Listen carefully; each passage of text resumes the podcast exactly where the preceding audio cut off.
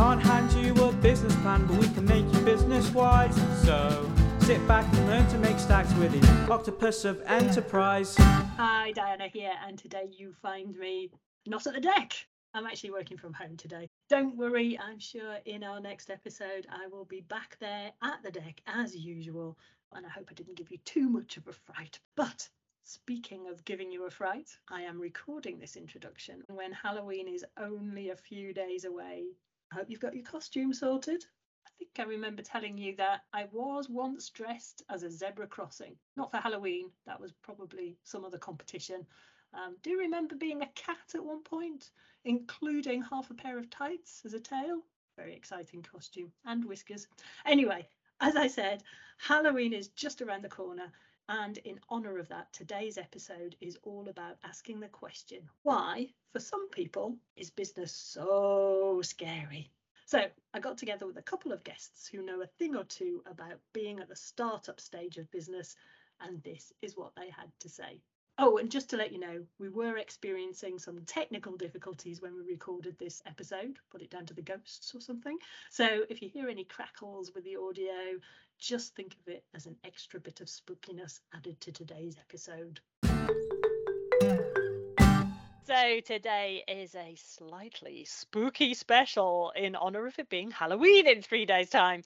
We're going to be asking the question why is business so scary? We'll look at why the prospect of working for yourself might make you and maybe even your friends and family feel a little bit fearful and examine what might seem to be the scary aspects of starting a business. But there's no need to hide behind the sofa, as we'll also let you know about all the support you can get for your startup. And who better to discuss this with than Lindsay Bray, founder of Fuel, and Richard Ladipo, one of my fellow NTU enterprise advisors here at the deck. Welcome both. Welcome to the Octopus of Enterprise. How are you both doing today? Hi, Di. Um, wonderful. Thank you very much. That's great to hear. Anyway, like I said, this episode is actually going to be released a few days before Halloween. So my first question to both of you is do you celebrate? Is your house going to be full of spiders' webs and giant bats and all of that, or are you just not into Halloween? I absolutely love Halloween, but it's it's more about the fancy dress element for me. Um, you know, being around friends and going to events, um, local events with the lights, and they've literally, you know, they've got all the pumpkins out, and oh yeah, nice. The, the the social aspect for me is um the Halloween part rather than the decorating of the house, if that makes sense. Yeah. So what's your go-to costume? What are you going as this year, or do you not want to reveal that? I'm a last minute Larry at the minute with everything going on with business, so it will literally be a costume the day before. So I've not quite decided yet, but it'll probably be something like that. Yeah, skeleton. Mm, something. Some oh, skeleton. So look mm-hmm. out for skeletons. It might be Lindsay. Uh, Richard, what about you?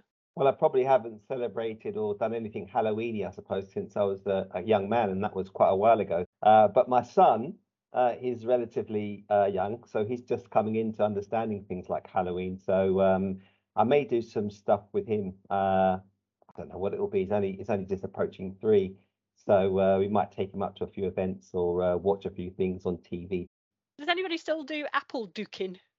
I'm coming from the north. Does anybody know what that means for a start?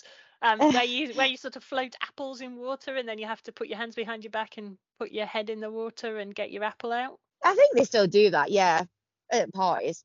Um, I did see a really difficult version, which was quite messy as well, although water is quite messy, that somebody did with flour once. Oh. I know, yes. and when you inhale that, that's not a good idea. Anyway, so don't try that at home. So now to the question that is, why is business so scary? Because, you know, at NTU Enterprise, we often meet people who go, Ooh, I don't know. Well, they don't really do that, but it's a Halloween special. Ooh, I don't know what to do about business. Um, what do you think scares people off? or intimidates them about turning that great idea into an enterprise? I think typically it's because it's something new to most people. So there's two sides. I think is one, it's um, if you like the soft skills kind of side, the fears and the lack of confidence about having to build a business by yourself. And do, can I even do that? Would I have the confidence to do that? So I think confidence is a really big factor in people actually stepping outside of their comfort zones. And the other one is definitely the technical factors around the green and white letters from HMRC, tax and national insurance, and the numbers and all of those kinds of things. That's what I call the boring but important stuff, really. Yeah. That most people find quite scary because it's intimidating to be thinking about the numbers and the reporting and all of that. Um, Lindsay, for you, was there a barrier to starting a business because you're at that founder stage, or was it actually that you know? Did you have to push yourself out of a comfort zone? Was confidence a thing, Um, as Richard's identified? confidence is the number one thing that ever stopped me doing anything and putting myself like out of my comfort zone. That was the biggest, scariest, most frightful thing for me because part of the Halloween special. I love you going um, with the Halloween special. exactly. Um, so it's like for me, it's feeling that you don't want to fail. And it's sort of like self-preservation of is it going to work? What if it doesn't work? What are people going to say? What's it going to be like in a year's time? It's all the what ifs as well at the same time. And if you're at a point in your life where your self-esteem's like low, which mine has been quite a lot, I've struggled through my life with my confidence and self-esteem. It's hard to take that jump to do something like this, start your own business and something that you're passionate about. And all I can say is you've got to put yourself out of your comfort zone to do something like that. Um, so yeah, that's a big thing for me. Confidence was one of the biggest things. And other than that, it's also like Richard said with all the forms, like the technical part of the HMRC, not really understanding tax or just feeling like you don't know everything. Like you want to know all the ins and outs before you do anything. And sometimes you don't know everything. You can't know everything. Mm, Absolutely, you can't know everything. That's the whole point. No one can know everything in life. Um, and for those who don't know, HMRC, His Majesty's Revenue and Customs. So that's the organisation that we pay tax to. Um, I think the risk taking that you've identified is something we've talked about on the podcast before. And interestingly, when we talk about enterprise and entrepreneurship, risk taking is one of the characteristics, one of the traits but I will always tell people that what you see of of the sort of glossy entrepreneur in the media and and some of those are quite you know stereotypically man in a suit style we've got a whole episode talking about that um that that doesn't really help people to take that leap of faith or or take that risk risk taking in entrepreneurship is calculated risk taking. But I guess you've talked about that leap of faith, Lindsay. What inspired you to get beyond that lack of confidence and that fear of failure to taking that leap of faith? Um, so it's sort of a few factors for me. So I had people around me that were very encouraging, and then you know I read a lot of books, um, self-help books. So just having inspirational people to read about, um, you know, watching YouTube videos and things like that. They're the people that inspired me to just give myself that extra push to get myself out there. If that makes sense. Yeah, absolutely. There's so much content out there, and there's some great stuff and perhaps some like not great stuff as well. I guess what we try and do at NTU Enterprises signpost people to the stuff that's really going to serve them and help them. And you talked also about just talking to someone. So often, as an enterprise advisor, what I'm doing, and I guess Richard, I'm sure you do this too, is you're just a sounding board because you, Lindsay, knew what your passion was, knew what the idea was, and just needed to sort of speak it out to someone to kind of get it formulated a bit more. Yeah, I mean, I would certainly echo what you've just said, Di. I mean, we're there really just standing alongside just to kind of like um, help people to tap into the things that they already know. And in Lindsay's case, what she's just said, the confidence that she'd already found from some of the kind of mentors and inspirational people she looked at. So I think when I knew uh, Lindsay was really on her way was that just speaking about her idea, the passion that she had for her own journey that led her to start the business, but just sitting down and listening to her, I knew that she wasn't going to have to really sell because her passion for what she does, she already knew the solution she wanted to provide. And I think, as she says, she's just gone on and done it. And the more you do, the more I think then you kind of realize you each step outside of your comfort zone. And I think that's relational to most people that start up. Lindsay, we haven't really described your business. So, when you and Richard met, he said that you got this inspirational story, the why about your business, which is something we'd always encourage people to do. If you don't mind, this would be an opportunity for you to tell us a little bit of that, because I know that people always love to hear how someone got into the business they're into you know the origin story if you like we've got a whole episode about stories in business in fact so opportunity to tell us a bit more. Okay, so um, basically, I had my daughter three years ago. I put on a lot of weight, as you know, people tend to do when you're pregnant. So afterwards, I carried this extra weight, and I just didn't feel happy with myself when I looked in the mirror. I just didn't feel confident. I didn't like who I was. Um, so I started going to the gym. Um, I came across a really good coach who gave me all the ins and outs on nutrition and how the right foods was great for weight loss and how it changed my lifestyle and how it would affect me mentally as well as physically.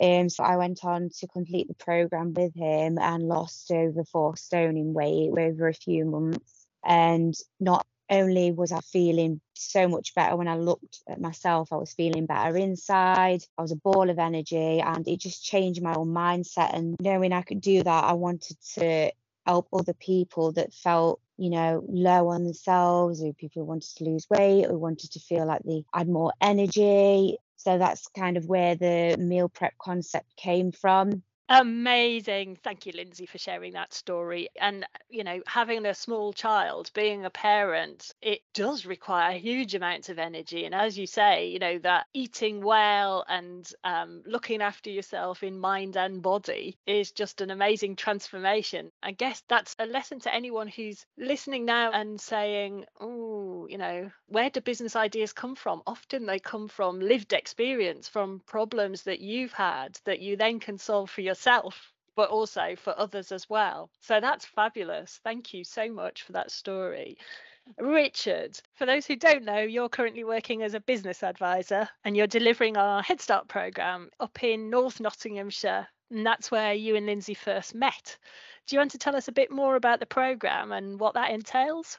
Yeah, so Enterprising Ashfield is the program which targets um, Sutton and Kirkby in Ashfield. And it targets those areas um, particularly because those are areas that have been considered to be left behind. So my particular um, strand of that is Head Start, which supports startups in those areas. Um, so we provide free business support as well as a grant of a thousand pounds to help you get started. Lindsay is in effect our first recipient. Wow. So yeah, watch this space for Lindsay and her business. And Richard, you said the areas of Sutton, Kirkby and Ashfield they're not at the moment seeing many startup businesses and that's what this program's all about isn't it? Supporting those businesses supporting those ideas as well. So if somebody's just sitting there with a germ of an idea they can get support and potentially funding from this project to start something in those areas. So can you just remind us again where you need to be to receive the support uh, you need to be within a Sutton and or Kirkby in Ashfield postcode and uh, you're a resident there, then you're likely to be eligible. If you live outside of those areas, but you're looking to set up a business within the area, then you can still benefit from the support and funding.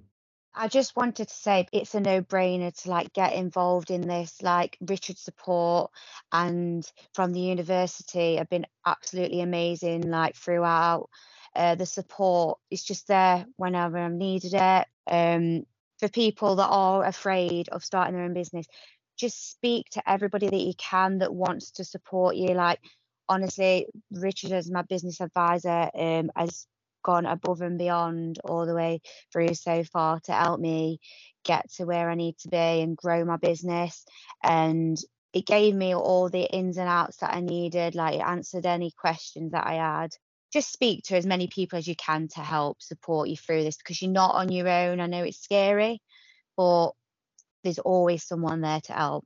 Brilliant. Thank you, Lindsay. And just to reiterate that the programme is fully funded. So that means there is no cost to participants. And, you know, if you are eligible, you may also be able to get that startup seed funding of a thousand pounds, which is money that you can start to use to get your business to that next level, which is amazing. If you're not in those areas, then NTU Enterprise may also be able to help you anyway. Just have a look at some of our programs, but that one is specifically for that North Nottinghamshire area.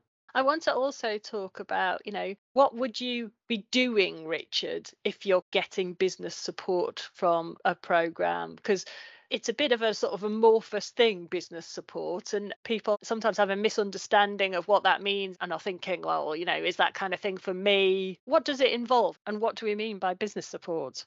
Well, I think in the first instance, some of the stuff that Lindsay, I think, mentioned um, before about all of the things that you feel you need to know up front. Um, so one of the things we do is to help you to navigate, probably a good way to put it through that.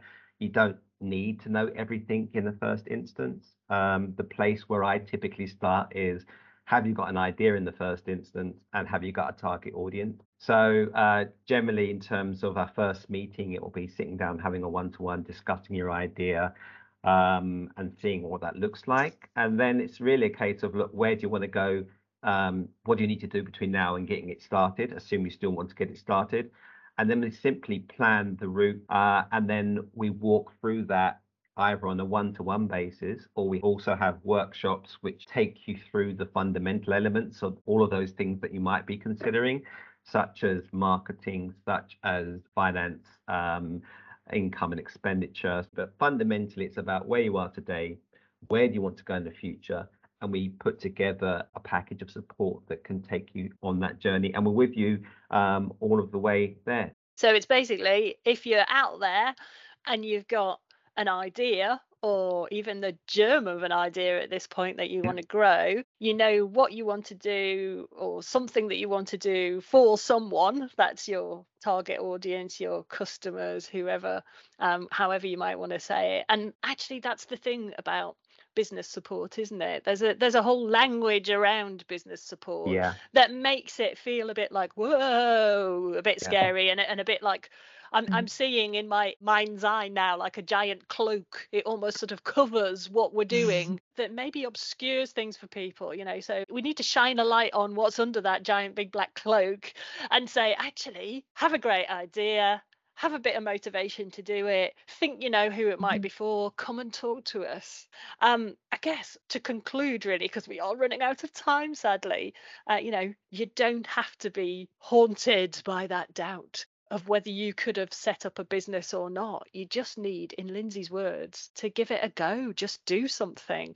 Um, and if you can get expert help and advice, all of the statistics tell us that those who have sought that advice and support actually tend to keep their businesses going for longer and also you know to run them in a way that works for them far better. So you know the advice and support is out there people so please do get it. Is there one last tip that either of you would like to give if somebody's sort of teetering on the brink of that fear at the moment?